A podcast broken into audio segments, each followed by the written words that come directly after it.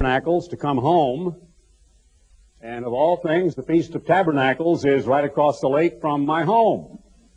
When I drove down here this morning with my wife through the camping area, it really took me back about 30 some years to Big Sandy in the early days when we had so many people camping on the grounds right up about 30 miles north of us here in Big Sandy, Texas, which finally grew to a massive crowd. One year I remember speaking before 15,000 people in that big building up there.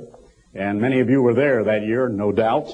So uh, a lot of fond memories of an awful lot of festivals of tabernacles come back at this time of the year.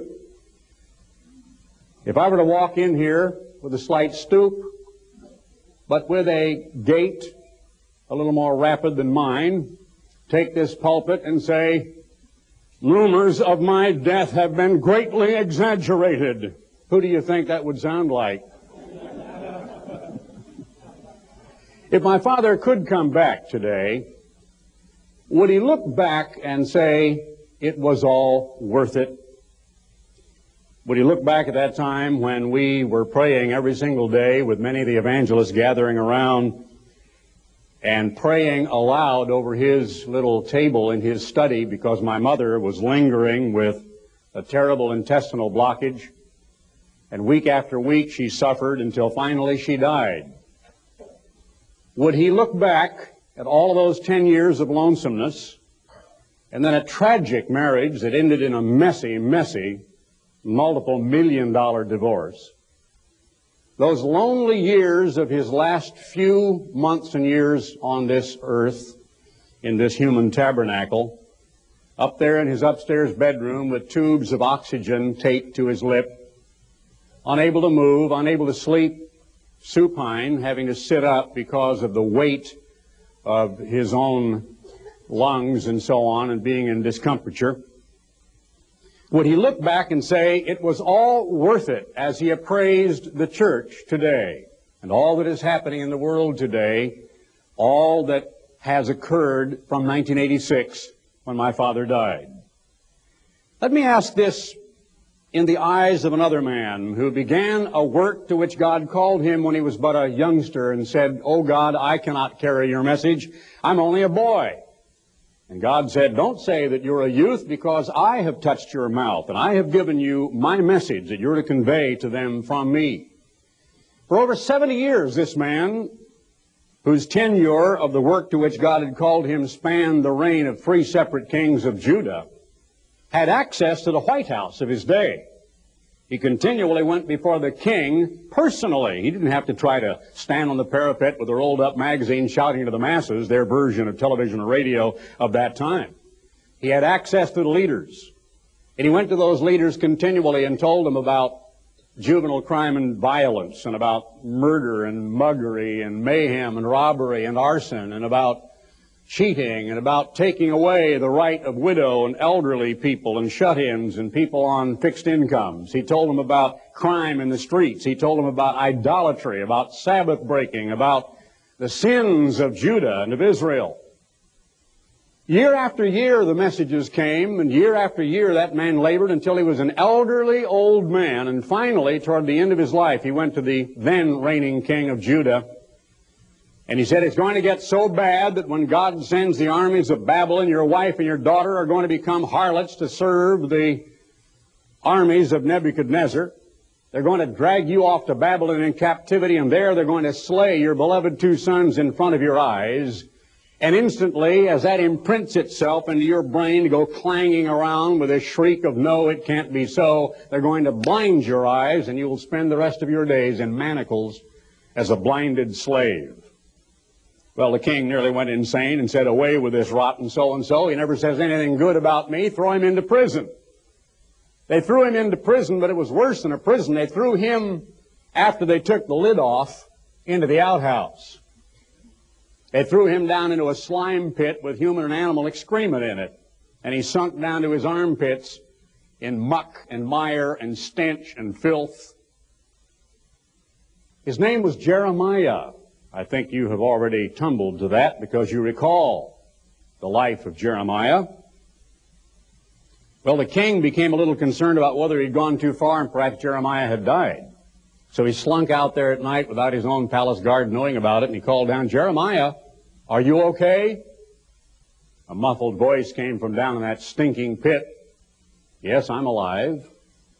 Well, he, overcome with conscience, said, Get him out of there. And so they lowered down some ropes and put them under his armpits, and they hauled him out reeking and stinking with all the slime on him, and let him go into a court where they cleaned him up and gave him some bread and water. The king gave him a little time, and then the king thought, Well, now I will use all my influence, and I'll go by and talk to this man and see if I can't get the real straight word from God.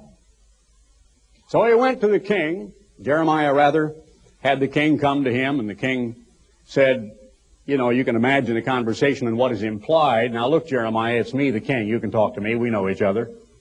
You can give me the straight scoop. You can tell me the truth.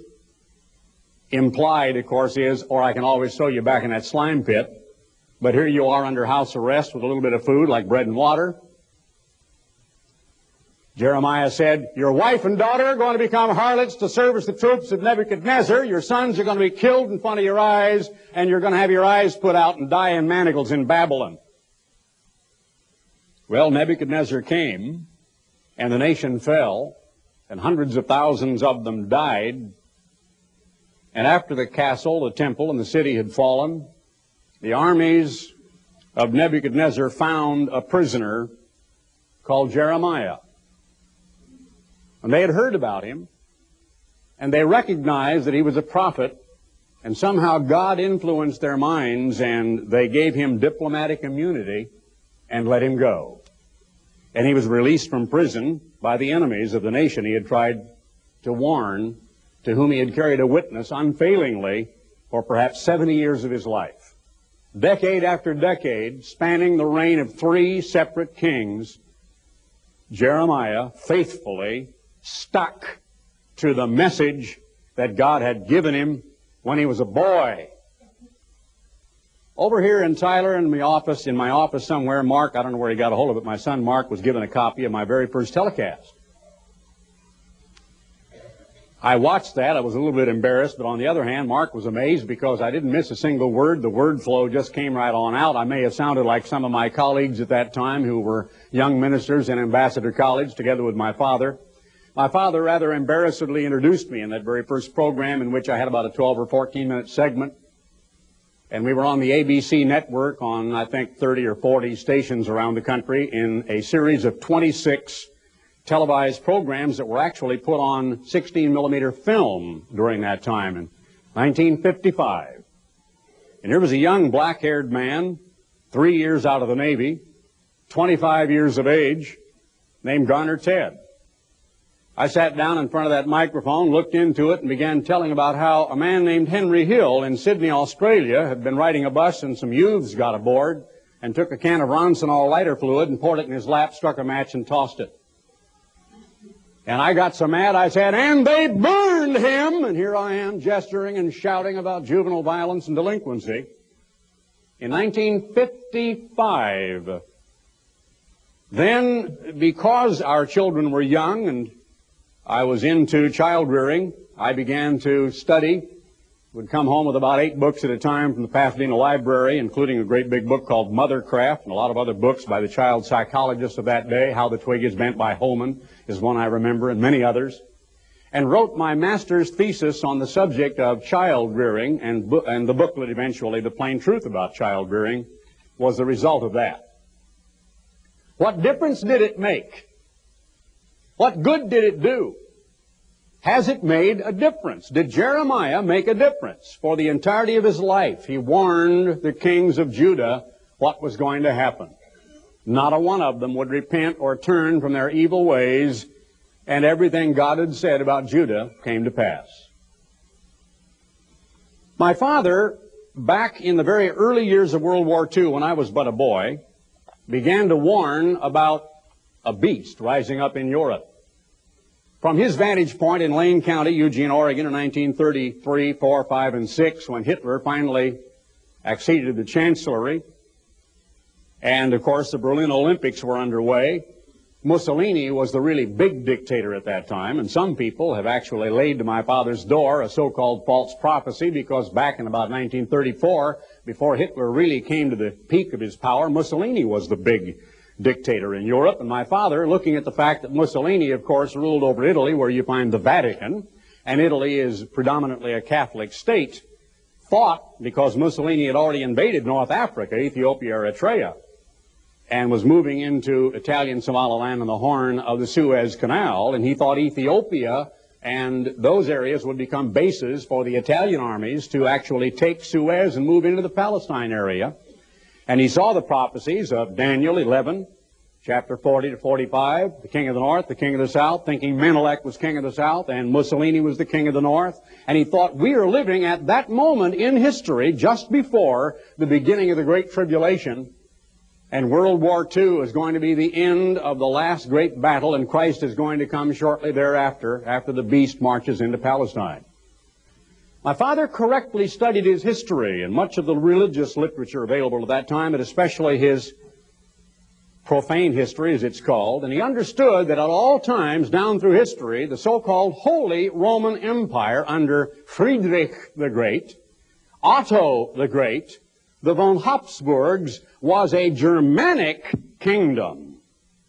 He understood correctly as he looked at biblical prophecy that the great false apostate church which became visible toward the close of the first century as the true church of God had been put out from among the ranks of the gradually accommodating visible church, that at all times the false prophet was a false Christ, not a false imam or ayatollah. Now, there have been some would-be seers and prophets in the last few months who, even at the outbreak of the Gulf War, began to opine that Saddam Hussein is the beast. Some of them even said Iran is the beast. All sorts of scenarios. Now, all of you understand and you know, don't you, that Hal Lindsey and practically everybody in the mainstream Protestant evangelical prophetic school of thought. Many of these writers who have written books that have become bestsellers are of one opinion still. And everything that is happening in the Soviet Socialist Republic, the complete collapse of world communism, the fact that many of the socialist republics have actually become independent, have even cut the hammer and sickle out of their flag, are becoming absolutely sovereign states, and only a certain number of them have voted to stay with Gorbachev as sort of a superficial supranational union of some sort.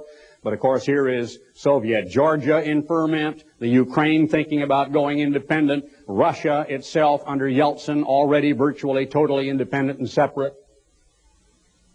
My father, back during that day, looked out at history in the making from the vantage point of a man in the Lane County, Willamette Valley, Eugene, Oregon area and believed that when the Nazi powers linked together with Japan was looking over the roof of India in the Middle East, that would begin the beginning of the, of the Great Tribulation and the time of the terrible persecution of the church was near and that only three and a half years remain until the second coming of Christ. In late 1943 and early 1944, when I was 14, my father began to realize the Afrika Korps was being kicked out of Africa that the Americans and British had stopped the advance that had come within sight and sound of Alexandria, Egypt. And he began to say, well, then I was wrong. And the Germans are going to go underground. Germany will lose this war, but Germany will rise again out of the ashes of defeat and become a powerful nation in Central Europe. And later on, after the war, when Germany was partitioned, and when I finally got out of the Navy in May of 1952, my father was preaching and writing continually that Germany would be reunified, that Eastern Europe would come out from behind the Iron Curtain, that the Soviet Empire is not the beast, that the Soviet Union will not invade Palestine, but a Germany at the head of a multilateral European force, which will be a revival of the old Roman Empire, will. How consistently did he preach that message? Well, all of you here that are veterans of those times know all of his life. All of his life, till the day he died. He believed that, he preached it, he wrote it, he never backed away from it. One month after I got out of the Navy, my father wrote in the Plain Truth, June 1952, and I quote, The ten horns in the 17th chapter of Revelation will be the revival of the beast. Not Russia, you see. Not Iran, not Iraq.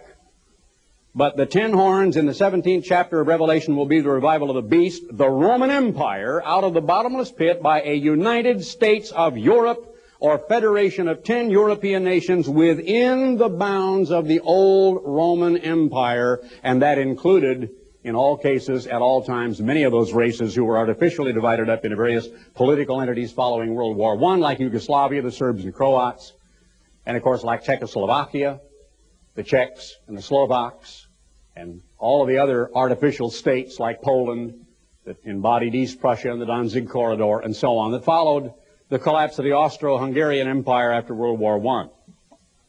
The Plain Truth, September 1953, quote, riots that occurred in East Germany. This is the beginning of an East German revolt against red tyranny. Czechoslovakia, Poland, and other conquered nations behind the Iron Curtain have witnessed similar uprisings in recent weeks. It will take time, he wrote. But you know, when you're 90 and you look back across a lifetime, my father said to me one time, when he was well up into his 80s, he said, You know, Ted, I look in the mirror, and that's not me I'm looking at, it's some old man. I don't feel in here the way I look there. You know what? At age 61, I understand exactly what he meant. I look in that mirror. Now, when I see my first telecast, 25, black curly hair, now that's Garner Ted Armstrong. I don't know who this little white-haired old man is up here. He said, it will take time, but Russia is going to lose out in some of these countries. Now, I could probably bore you to death because I'm quoting from the article I most recently advertised, which is a reprint from our premier 1990 January issue of 20th Century Watch that I hope all of you read, and if you didn't, please be sure to get that reprint article. It is the subject of my last first class letter. I won't bore you with that if it is boring. To me, it is not because there are 54 separate quotations from over 35 years of plain truth, 20th Century Watch more recently, but good news, tomorrow's world magazines, radio tapes by the thousands, television broadcasts by the thousands. Some of the first sermons I gave when I was first beginning to preach in God's church had to do with biblical prophecy. For years and years in Ambassador College, I taught classes on biblical prophecy. For all of those years, I've continued to hammer home that same theme, and there are many repetitious quotations from my own writings and preachings here. For instance, Eastern European countries will eventually come out from behind the Iron Curtain, joining this new supranational power bloc, 20th Century Watch, July 1988. Yet, the other day on John Ankerberg's show, there was a panel of some of these leading lights of American mainstream prophecy, including Hal Lindsey. You know what they were doing? They were trying to piece together and to glue and to band-aid and to patch up the shattered shards of their absolutely destroyed theories about Russia and the Soviet Union, and the opinion at the end of the panel was Russia is still the beast, and Russia is going to march into Palestine. Amazing, isn't it? The CIA, as I said recently to a couple of our audiences, did not know. The FBI didn't know. The NSC didn't know. None of our security agencies or intelligence agencies knew. The President's Cabinet didn't know. The Pentagon didn't know. George Bush was taken absolutely by surprise. The media has gotten on some of our intelligence community that they could not have foretold or have predicted the collapse of the greatest colonial world empire the world has ever seen in so short a period of time. And they didn't predict it. Now let me get a little bit of audience response here. Just a little bit of automatic audience response. I'll lead you up to the point and you provide me with a missing word. Back in Korea, we fought a war with one arm tied behind our back because of an all-pervasive, generally abiding fear of... Thank you. You're right. And millions of Americans could answer with the same word, couldn't they? How much money did we spend in Korea trying to fight the concept of the domino theory? I was over there helping shovel bombs to load aircraft to go out and kill North Koreans and Communist Chinese. When we fought a war in Vietnam that deeply divided this nation and took tens of thousands of our youngsters and, of course, made shattered wrecks out of tens of thousands more who are still experiencing that, including many people in this room who are no doubt Vietnam War veterans. We fought that war with one arm tied behind our back because of a general pervasive fear of we built the DEW line, the early warning network of radar all across Alaska and Canada and North America as a result of our fear of a nuclear attack from Russia. Russia. We have spent trillions, hundreds of billions of dollars over decades for the Gemini, Thor, Agena, the Atlas, the Polaris, the Trident submarine systems, the B-2s, the upgraded uh, B-52 bomber with cruise missiles, with our Minuteman and our Atlas systems, with our upgraded, as I said, submarine systems plying the oceans. We have upgraded our military because of our fear of Russia. Isn't that amazing?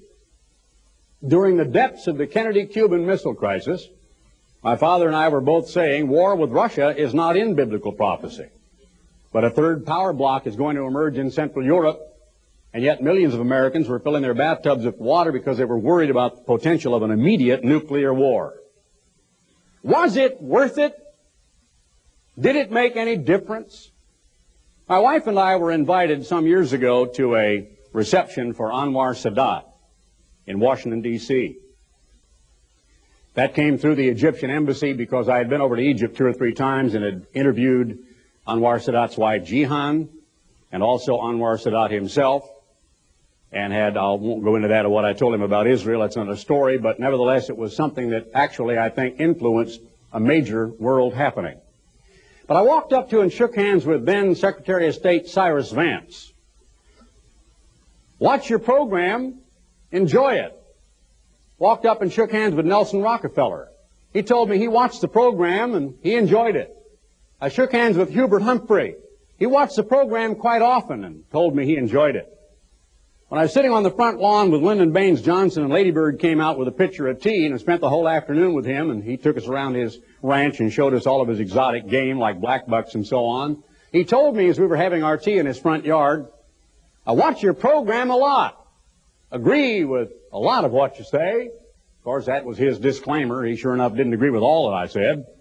Now, when I was on one of the leading television channels in Washington, D.C. for the span of several years, including about a two-year period when I was on daily, I know there are seasonal variations for Christmas, Easter, and New Year's. I know that every now and then I'll talk about juvenile delinquency or crime or marriage and divorce or genital herpes and AIDS, and I'll talk about homosexuality and get myself kicked off WGN like I did. But eventually, in the span of a year's telecast, I am going to be talking sooner or later about prophecy, the Middle East, Europe, and advertising what? Well, on my many, many years in the World Tomorrow program, I advertised the United States and the British Commonwealth in prophecy. And we must have sent out more than 10 million copies of that booklet over the span of years that I was on that program. Since I couldn't use that booklet, I had to write a brand new book of my own called Europe and America in Prophecy, thoroughly researched with about 55 quotations from a lengthy bibliography which does acknowledge people like J.H. Allen, Judah Scepter and Joseph's Birthright, and many other people, some of the tracts and folders that were extant during the 17th century when about 50, 60 or more percent of the Anglican ministry really understood that Britain was Ephraim and the United States was Manasseh, and even the Church of England acknowledged, not from its leader, but the rank and file understood that the British people were part of the lost ten tribes of Israel. So those men, Hubert Humphrey, Cyrus Vance, I took uh, Edwin Muskie on a flight from Boston to New York National, and uh, I should say uh, Washington National Airport where I dropped him off for a meeting. He had to get back because he was up there at the American Advancement of Science meetings. And I flew him down so he could appear real quickly for a Senate meeting. He watched the program and he enjoyed it. A few years ago, my wife and I were in Washington for one of these speakers conventions. Bob Dole took the podium there were only about 100 people in the audience, and I walked back, remembering to shake hands with my left because his right is handicapped, as you know. He was wounded in World War II, and he holds a pencil in a paralyzed hand. And he said, Oh, Mr. Armstrong, I thought I saw you in the audience. and we chatted a while. Now, of course, Rockefeller, Humphrey, and Dole have all been presidential candidates. And but for certain quirks of history, Bob Dole had the uh, present president, George Bush, not been elected, might have been a pretty uh, strong candidate for the Republican Party. And he is now the Senate Minority Leader. You suppose these people ever heard me talk about Germany? You suppose they ever heard my father before me talk about the United States of Europe? That some of Eastern Europe is going to come out from behind the Iron Curtain?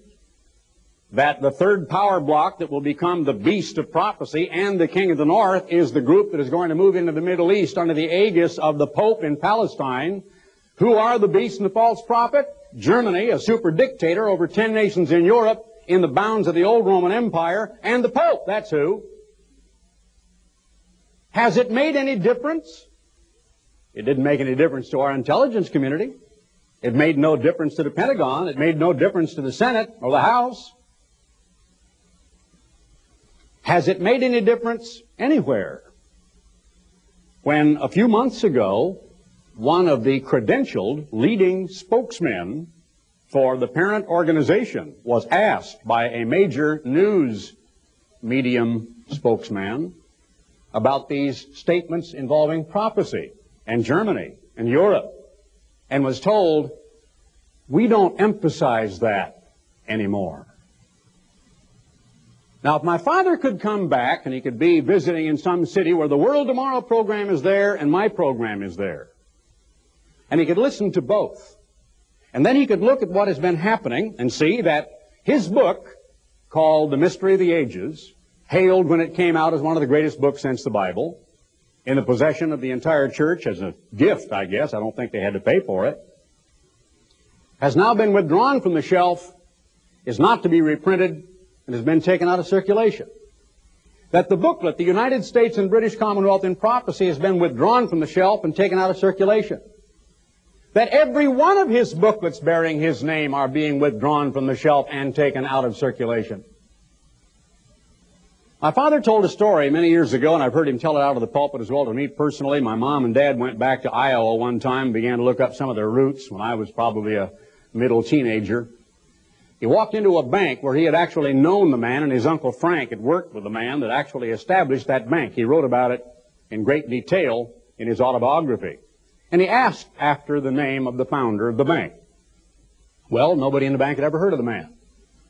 He went to a vice president. He never heard of the man. And a secretary overheard him who had been there for years, and she said, Oh, yes, I think I do remember something about that. You can look it up in the autobiography. He told the details maybe even more clearly than I remember them. And she went and got into a file, and there was an old yellowed paper, newspaper clipping about the man having founded that bank. And they handed it to my dad, and he, overcome by a feeling of nostalgia, read about the gentleman that he and his Uncle Frank had known who founded that bank. And he started to hand it back and he said, well, that, thank you very much for reading that. He said, you'll want that. Oh, oh no, we won't need it. I'm sure no one here. If you, if you knew him and he was a friend of yours, go ahead and take it. His name was not on the bank. And so my father said, and so in my pocket departed from the bank that man had founded the last vestige of even his name or his memory. Fascinating story. My father used to tell it with a great deal of sadness. As Jeremiah waded ashore in that foreboding, rocky, storm-tossed Irish coast where the Tuatha De Danann had established its colonies, and he could look back over a lifetime of what he might have said carnally was failure. Could he ask, was it worth it? Could he look back across his life and analyze and appraise how far he had come the hundreds of times he had gone into the audience of three different kings throughout their entire dynasties, and the times he had been rebuffed and thrown in prison for his pains. And remember back when he was but a youth, God had commissioned him and said, Jeremiah, see, I have set thee this day over the nations to pull down and to build and to plant. And had given him a riddle about a beautiful cedar of Lebanon with a little tiny twig at the very top. And he could see a lovely young girl whose name was Tea Tephi when she was introduced to a young nobleman of that tribe called Heremon, and the smile on her face and realize that is the seed of David.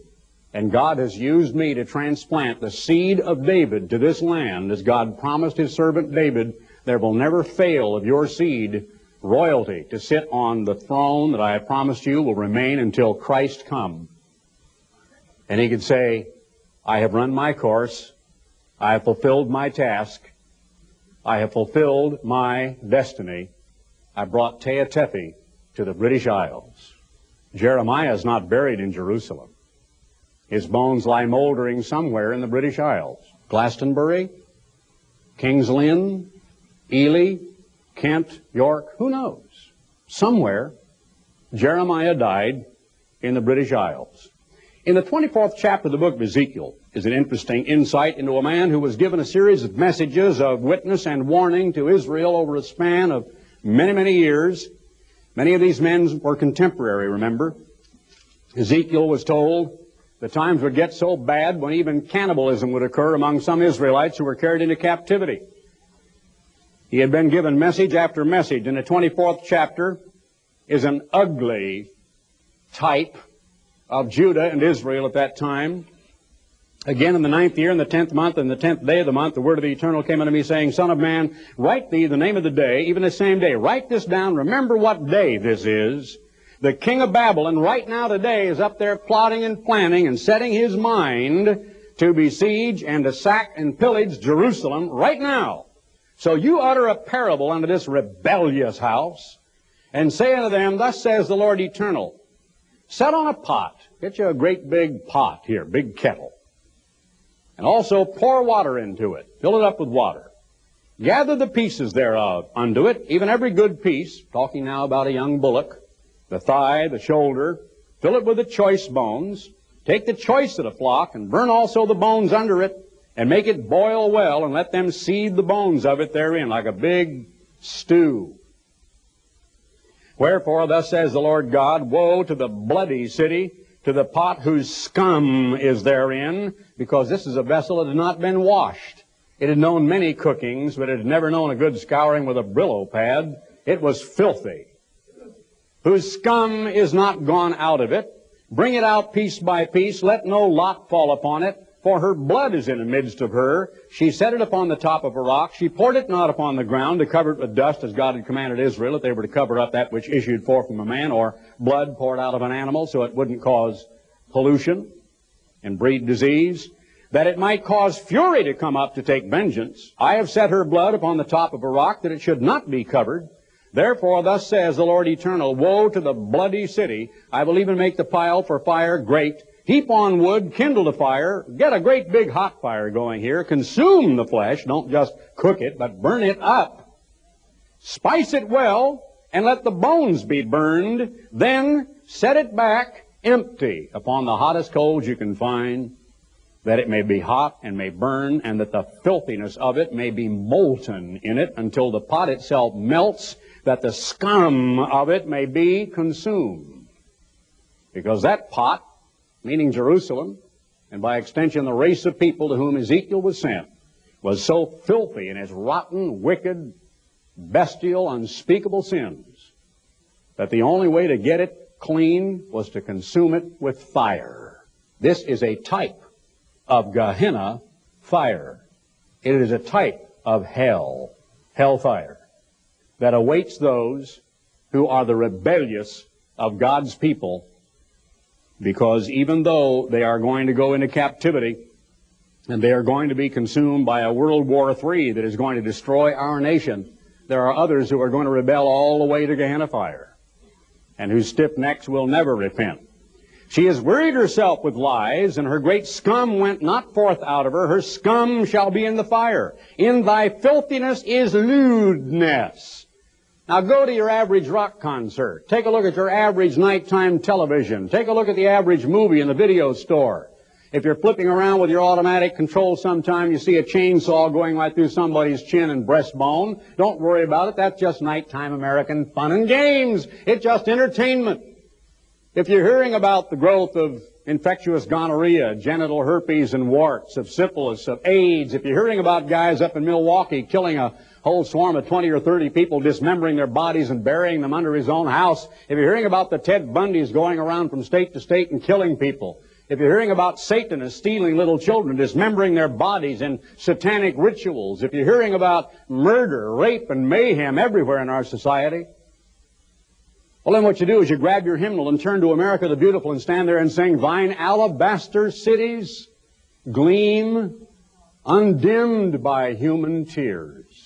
Los Angeles? Dallas, Fort Worth? Atlanta? New York? Chicago? Detroit? Alabaster? Undimmed by human tears? Festering, squalid pus pockets of racial hatred, of inequity, of sin, robbery, violence, and murder, of white, blue, and soiled collar crime. A nation that God indicts from length to breadth and top to bottom and says it is absolutely filthy. There is no cleanness in it. It is putrid like running sores and says they declare their sin as, as Sodom. They hide it not. The contrary wise is in thee, he says, to all whores who take money from their consorts. Thou, like an old whore waddling around, pay your customers to come and have sexual relations with you. That's what he said of Aholah and Aholibah, of Israel and Judah. Here is Ezekiel, wearing himself out in a lifetime ministry as a, an inmate of a concentration camp. And God said, go, get thee to Pharaoh. He couldn't go. He wrote it down. Go, get thee to Ammon. He didn't go to Ammon. He wrote it down. Go, get thee to Mount Seir. He couldn't go. He was in a concentration camp by the river Chebar. Take my message to Israel. But Israel had disappeared 127 years earlier. And it's very clear in the book of Ezekiel there is the house of Judah and the house of Israel. And Ezekiel knew the difference, and so do we. Ezekiel's message is for our day, and God had him go through an ordeal much like that of my father. Let's go on and read a few verses. Verse 16. Son of man, behold, watch what I'm going to do. I'm going to take away from you the desire of your eyes, the most pleasant thing you can look upon, with a stroke. Yet neither are you to mourn nor weep, neither shall your tears run down. Forbear to cry, make no mourning for the dead, Bind the tire of your head upon thee, and put on your shoes upon your feet, and cover not your lips, and eat not the bread of men. So I preached like I always do, and gave them warning and witness. I spake unto the people in the morning, and that evening my wife died. And the next morning I preached and gave them warning and witness like I always have done. And the people said unto me, Will you not tell us what these things are to us that you do so? You haven't hired mourners? You're not fasting. You haven't made your face long. You have not attired yourself in black. You're not weeping at the bier of your beloved wife. What do these things mean? I answered them, the word of the eternal came unto me, saying, Speak unto the house of Israel, thus says the Lord eternal, Behold, I will profane my sanctuary, the excellency of your strength, the desire of your eyes, and that which your soul pities, everything you hold dear and your sons and your daughters whom you have left shall fall by the sword. And you shall do as I have done. You shall not cover your lips nor eat the bread of men. Your tires will be upon your head, your shoes upon your feet. You shall not mourn nor weep because this is beyond tears. This is beyond mere, oh, merciful heavens, what has happened. This is to the point of such total shock that the system has dealt such a blow, there is only dumbfounded misapprehension. It is beyond tears what God is to do. Also, thou son of man, shall it not be in the day when I take from them their strength, the joy of their glory, the desire of their eyes, and that whereupon they set their minds, their sons and their daughters, that he that escapes in that day shall come unto thee and tell you about it, and cause you to hear about it with your ears. In that day shall your mouth be opened to him that is escaped, and you will speak and be no more dumb, and you shall be as a sign unto them. And finally, they will know I am God. Some few refugees were going to come back, like the one out of ten Christ healed, and give Ezekiel acknowledgement. They were going to come back and say, Ezekiel, you were right. Ezekiel, you knew what you were talking about. And the other prophets did not. They lied to us, but you were right. Our nation was going to go down. Ezekiel had to continue even as his wife died, as did my own human physical father. Could Ezekiel look back as the day of his death approached and ask, was it worth it? It depends on what you mean, worth what? Were these men reformers? I tell you, no, they were not. Ezekiel was told, you take a message of this rebellious house whose foreheads are going to be as adamant as flint because they won't believe you. Shake hands with Hubert Humphrey, Cyrus Vance, Nelson Rockefeller, Bob Dole, Lyndon Johnson. Listen to your program a lot. Enjoyed it. Agree with much of what you say. But they didn't hear it. They listened, but they didn't hear it. They didn't know. Our government didn't know what was going to happen in the Soviet Union, Eastern Europe, and in Germany. And what is yet to happen over there, they don't know, but they could if they would ask God's servants.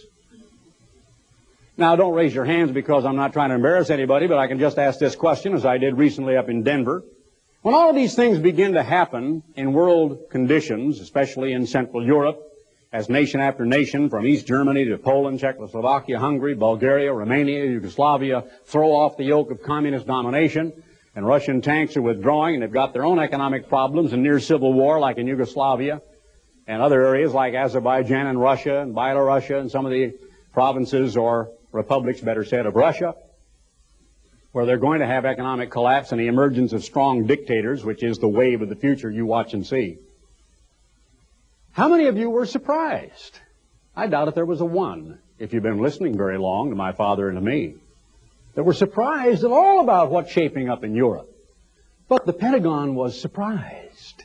Our entire defense budget was geared to what Hal Lindsey believes, not to what Herbert W. and Garner Ted Armstrong have been preaching. If it had been geared to what we have been preaching, we could have had a social welfare program in the United States the Democrats couldn't even gripe against because we could have spent all those hundreds of millions and billions of dollars on social welfare instead of the DEW line, the Gemini Thor Agena, Atlas and Trident, Polaris submarines and the B-52s and the cruise missiles and all of the other stuff, the huge carrier groups and battleships that we have put to sea. If my father were to come back today and he were to hold in his hands an anniversary issue. After the Berlin Wall came down, Europe was beginning to throw off the mantle of Soviet domination. The Warsaw Pact had disintegrated. Germany was reunifying. And he could hold in his hands the Plain Truth magazine of that date. What would he have thought? What would he have said? If he could come into a city where both the world tomorrow and my program are on, and look at them both, what would he think? What would be his appraisal? If he could hear a spokesman for the organization to whom he passed the baton say, in response to a question from major news media, what about Europe? What about Germany? You people have really emphasized that for years. Well, we don't emphasize that anymore. If he could see that the United States and British Commonwealth in prophecy is taken off the shelf and out of print, if you could see that they're saying there are mistakes and problems and the book Mystery of the Ages is off the shelf and out of print. If you could see that about three years ago they decided the stripes of Jesus Christ were not efficacious for the healing of our sins that cause disease. If you could see that the leader to whom he passed the baton is saying, we are already born again. If you could see that they are saying the Trinity is up for review. All of our doctrines are up for review.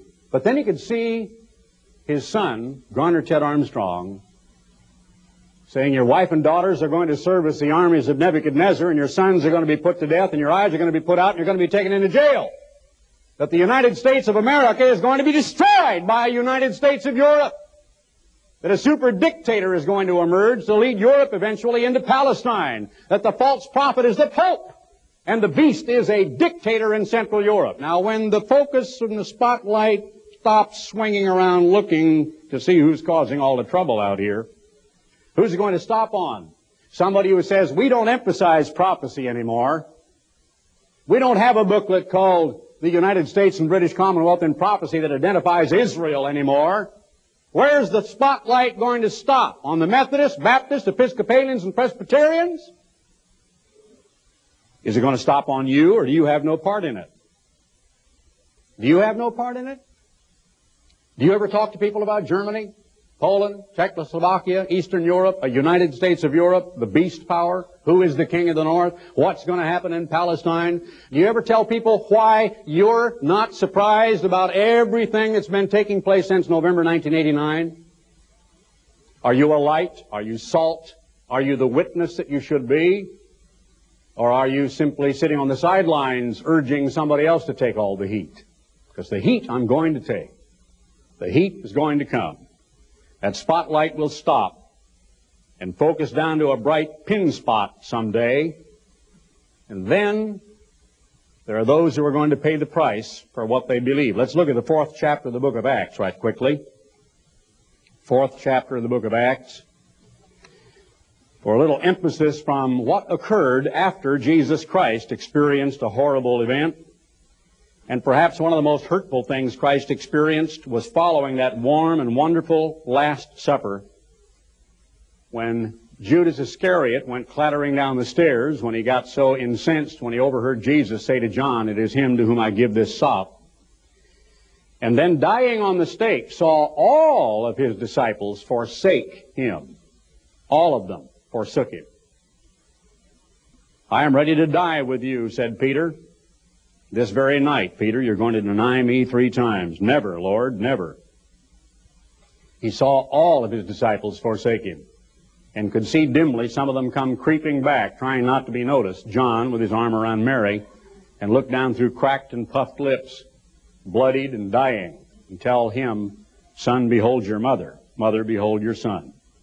In the fourth chapter of the book of Acts, in verse 1, as they spake unto the people, the priests and the captain of the temple and the Sadducees came upon them, being grieved that they taught the people and preached through Jesus the resurrection from the dead. And they laid hands on them. They arrested them and put them in the hold until the next day because it was now evening.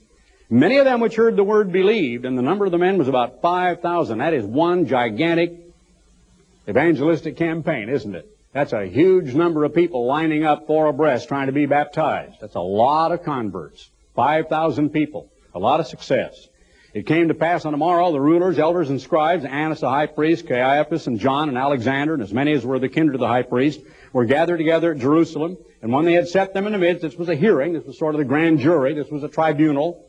They asked, by what power, by what authority, under whose auspices, what legal documents have you got here? Or by what name have you done this? Now look at Peter's wisdom because he was filled with the Holy Spirit and he said with great wisdom, you rulers of the people and elders of Israel, if you mean you're examining us because of this poor, impotent cripple who is now leaping and shouting and dancing and has been made well, if that's what this investigation is all about, by what means he's made whole, what a beautiful statement. You talk about something that must have cut to the bottom of their hearts with an indictment of their own rotten guilt. Because these little cloakroom caucuses where politicians get together having already designed exactly what they believe is the outcome, as Ollie North said before the combined American Congress, that you make the rules and you will declare yourselves the winner. That was electrifying when that man took on the entire Congress of the United States and called some of them exactly what they are. Unbelievable. Well, Peter, with that wisdom, said, Be it known unto you all and to the people of Israel that by the name of Jesus Christ of Nazareth, whom you crucified. What an indictment.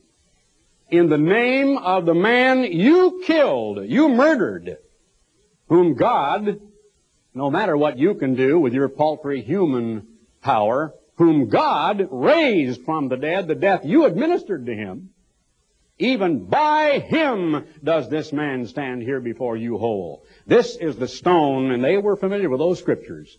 They knew Deuteronomy 32. They knew a lot of the scriptures that had to do with the stone, the rock of Israel, and David's psalms about the stone, which was set at naught of you builders, which has become the head of the corner. Neither is there salvation in any other, for there is none other name under heaven given among men whereby we must be saved. When they saw the boldness of Peter and John and perceived that they were unlearned and ignorant men, they thought so according to their own way of judging. They weren't really ignorant at all, but they're looking at the fact that they weren't erudite and they weren't lettered in the way that the scribes and Pharisees might have been.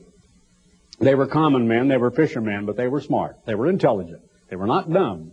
Just that they weren't, uh, you know, the graduates of this world's institutions. They marveled.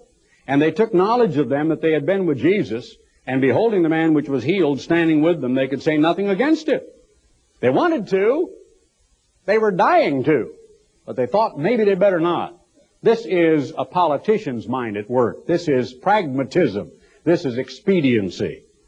But when they had commanded them to go aside out of the council, then they had this private caucus. Now we come to the conclusion, saying, what shall we do unto these men? We'd like to at least cut off some of their toes. We'd like to at least put out an eye or two, whack off a couple of ears, maybe dislocate a shoulder.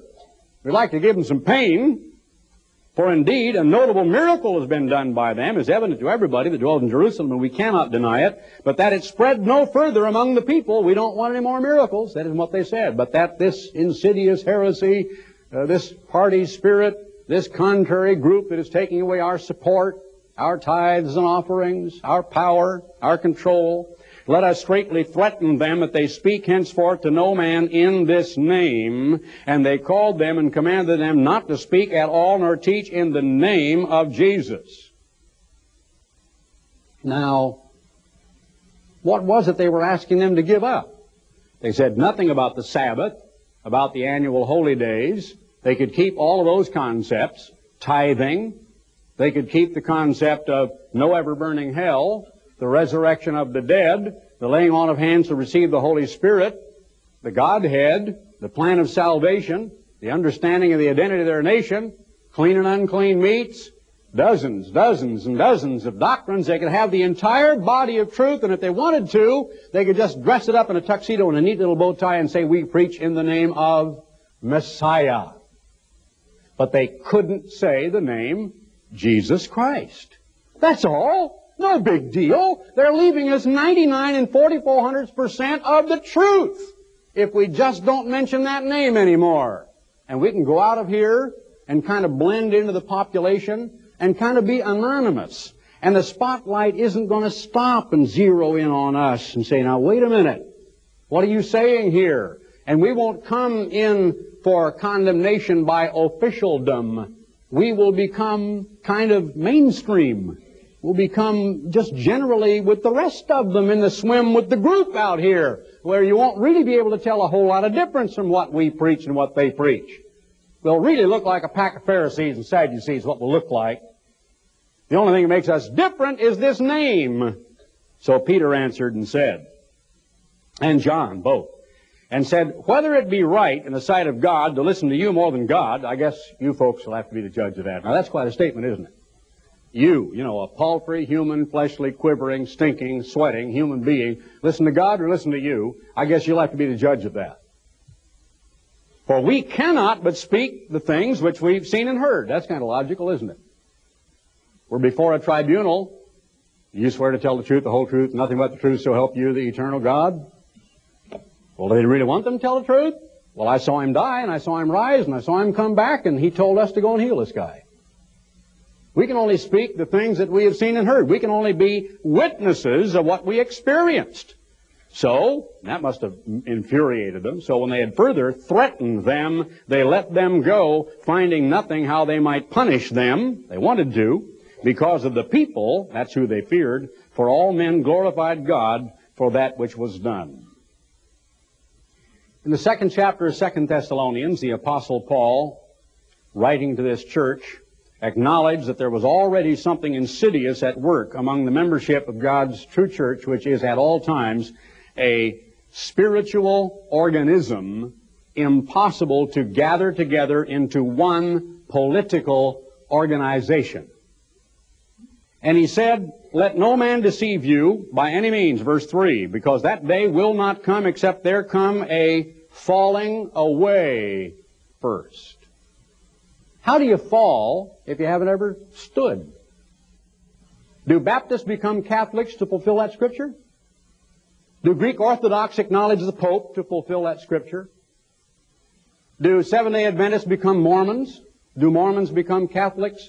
What do you think this scripture means? How do you fall away? Isn't it obvious he's talking about God's church? the truth of Almighty God, the gospel of Jesus Christ, the acceptance or the acceptance and the acknowledgement of Christ as Savior, and then the abandonment of that? Isn't that what he's talking about when he says falling away? You know it is.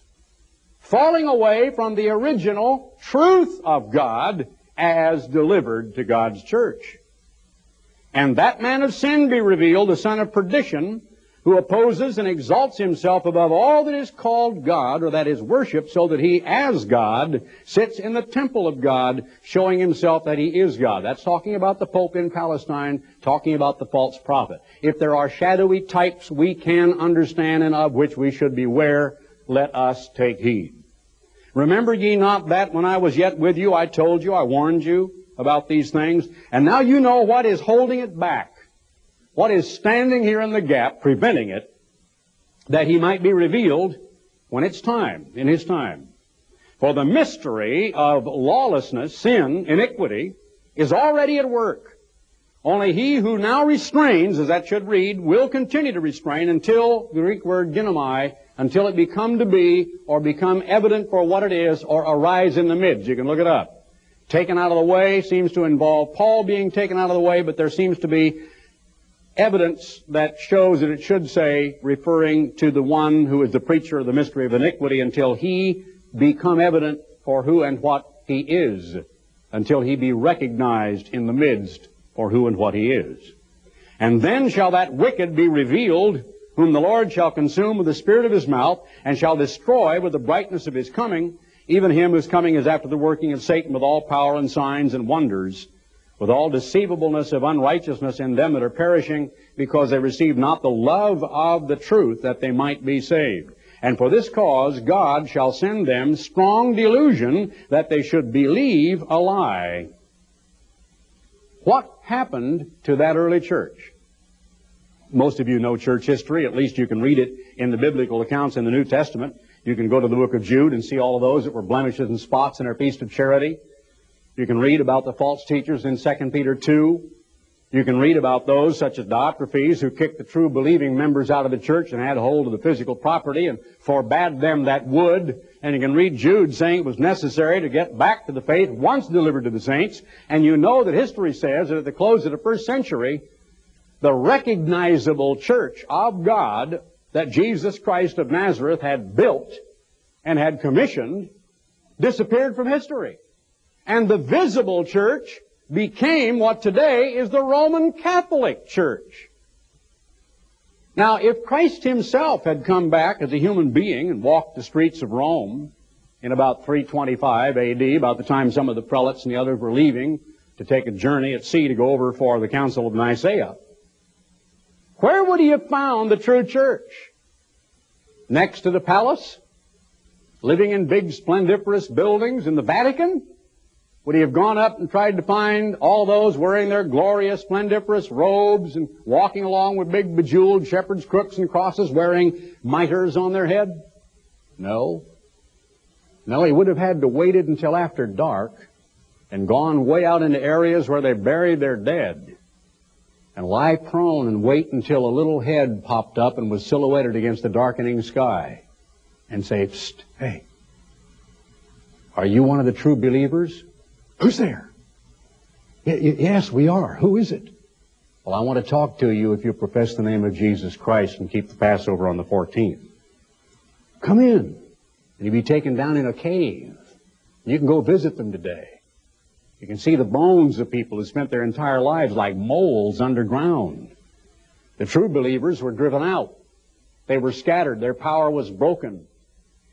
And really, you can only, by dint of difficult research, reading mostly that which was written against them by their enemies, ferret out little tidbits and scraps of truth about people called the Henricians or the Arnoldists or the Bogomils if they were members of God's true church. The followers of Henri or of Peter Waldo, the Valdensians uh, or the Vaudois as they were called, of southern France and of Switzerland and northern Italy.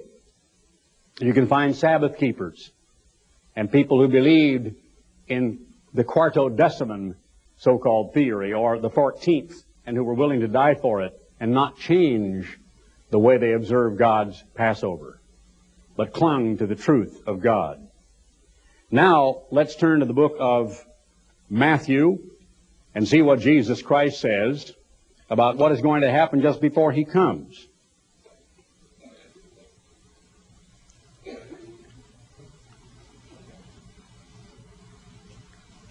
He says in the 24th chapter, beginning in verse 33, So likewise ye, when ye shall see all these things, know that it is near, even at the doors.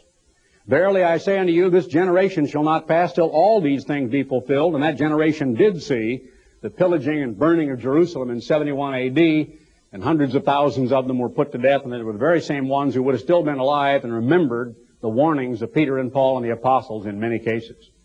And it happened to them just like it did Zedekiah. Heaven and earth shall pass away, but my word shall not pass away. But of that day and hour knows no man, no, not the angels of heaven, but my Father only.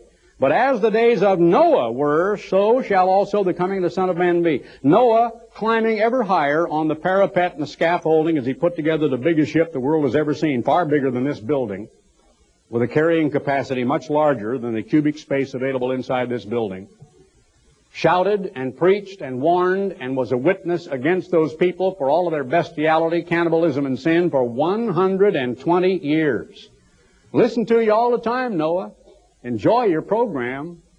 Agree with you part of the time. But they didn't really believe it when he said it's going to rain, and then it's going to rain, and then it's going to rain. Forty days it's going to rain and the fountains of the deep are going to be broken up. And God is going to drown you all like rats. You ask, why am I building this ship? Nutty Noah, out here in the cornyard, you know, miles away from the sea, building a great big ship. Because God is going to take me and my family and anyone else who will listen. If you want to save yourselves, save yourselves from this untoward generation. Build yourselves an ark. Ark schmark. Who needs an ark? Let's go listen to the latest band concert. As in the days of Noah, they were eating and drinking. It doesn't mean overly eating and drinking. Really, it's just saying they were doing what people do normally, living their day-to-day lives normally, marrying and giving in marriage until the day that Noah entered into the ark and knew not. How could they not know? How could our government not have known? They've been told by my father and me since 1934, by myself since 1955. I have done thousands upon thousands of television broadcasts, thousands and thousands of radio broadcasts, preached thousands of sermons, written dozens upon dozens of articles, and my father far more than I before me. And they don't know. They knew not until the flood came and took them all away. That's the way it's going to be in the day of the coming of the Son of Man. Two in the field, one taken, the other left. Two women grinding, doing their normal thing, getting ready to bake bread. One is taken, the other is left. Watch, therefore, for you know not what hour your Lord doth come. But know this, if the goodman of the house had known in what watch the thief would come, he would have watched and not have suffered his house to be broken up. Therefore, and this is a constant state, be ye also ready, for in such an hour as you think not, the Son of Man cometh. Who then, and let's ask this question, of ourselves individually, because these are the words of Christ, and ask ourselves this question institutionally or organizationally. Who then is a faithful and wise servant whom his Lord, not some other man, his Lord, hath made ruler over his household to give them meat in due season? Blessed is that servant whom his Lord, when he cometh, shall find so doing. What do you suppose my answer will be as you reflect on Peter's answer and Jeremiah's answer and Ezekiel's continuing prophecy after his wife died? What do you want me to say if CBS, NBC, ABC, or Larry King Live or someone sticks a microphone in front of me and says, now, I understand that for many, many years you've been talking about Germany coming together and about a United States of Europe. Do you want me to say, Oh, well, I don't emphasize that anymore. I don't care if you do or not. I'm still going to say, yes, the United States of Europe is going to be the death of the United States of America if we don't repent. Because that's what God has called me to say. To preach a witness and a warning to our beloved country And as Jeremiah could write his Jeremiad called the Lamentations that says, My tears run down my face all the day long for the plight of my people. The children whose legs are black as sticks cry for their food in the streets and pour out their souls into their mother's bosoms. I am distressed. My bowels, my bowels, they hurt within me for the pollution and destruction of the daughter of my people. Jeremiah said, Oh, I can't stand it. What were the motives of that prophet? Why, it ground at the very innermost part of his being what he saw those people doing. That's why God says, Blessed are those who sigh and cry for all the abominations they see taking place around them, because they are the ones who are going to be spared when the day of God's wrath comes. If my father could come back, and if he could listen to the world tomorrow a few times and listen to my program a few times, I'll leave you with one question to ponder. Who do you think my father would conclude is carrying on with the work